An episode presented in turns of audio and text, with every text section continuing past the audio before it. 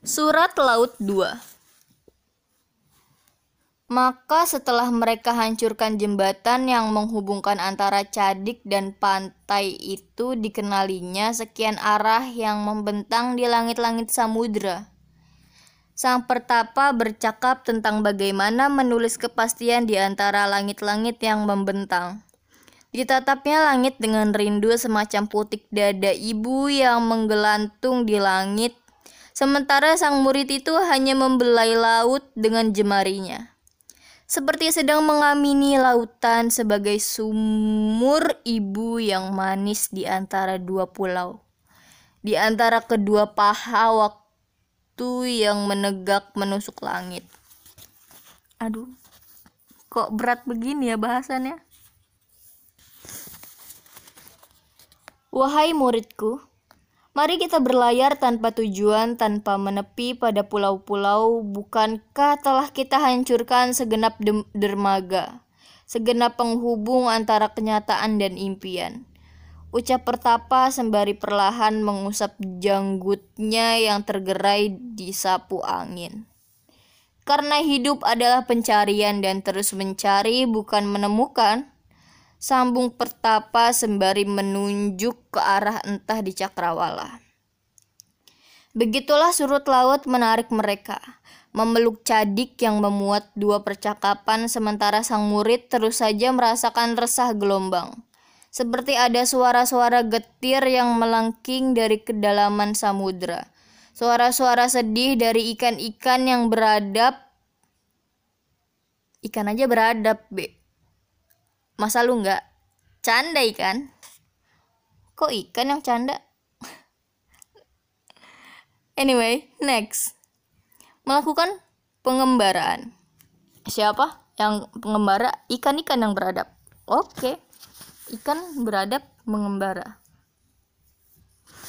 Sang guru menatap langit, sang murid merasakan asin laut. Wahai muridku, Laut adalah kehidupan dan kita adalah pelayar yang terombang-ambing di atasnya. Ucap sang guru dengan mengirim camar ke hati muridnya itu. Burung camar terbang. Oke, okay, next.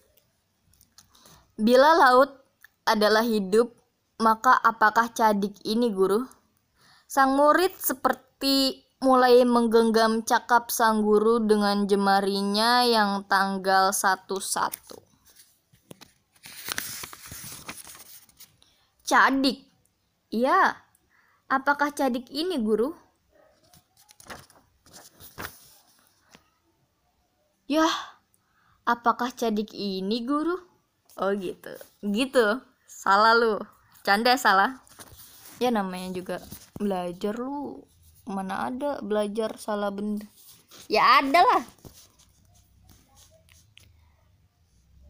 Betapa ingin diraihnya pemahaman mengenai pelajaran lautan ini, akan tetapi sebelum kata-kata lahir dari ucapan sang pertapa, sang murid telah menyerahkan dirinya pada laut. Oh my god. Ia melompat dengan segenap tahu, dengan segenap ragu bahwa hidup mesti diselami diserahkan dirinya pada laut yang bergelombang, menyerahkan dirinya pada gelisah dan resah ombak dari setiap kedalaman makna. Telah dihancurkannya dermaga, telah diputuskannya tali jangkar, telah dimaknainya asin laut dengan tubuhnya. Hingga luka yang menyayat perih kini bersatu dengan garam samudra. Menari-nari bersama ikan-ikan dalam tari ombak dan musik gelombang. Langit senja telah hitam penuh di lautan. Sang guru hanya termenung di atas cadik, menerka kepastian di atas langit dan bintang-bintang, tanpa seorang murid. Sementara pengelanaan murid itu telah mencapai titik-titik malam bersama ikan-ikan gelombang, menuju gelap yang tak termena ter ter permanai di dasar paling lubuk dari kutub-kutub kedalaman sunyi lautan.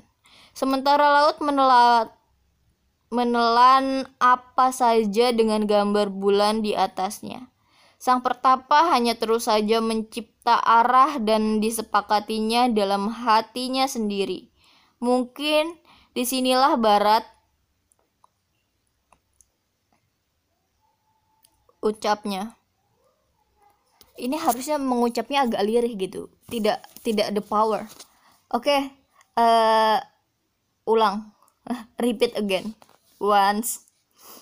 Mungkin sulit gitu, lirih gimana lirih? Oke, okay. mungkin di sanalah barat ucapnya lirih. Kayaknya nggak masuk. Oke, okay, next ke episode berikutnya. Bye.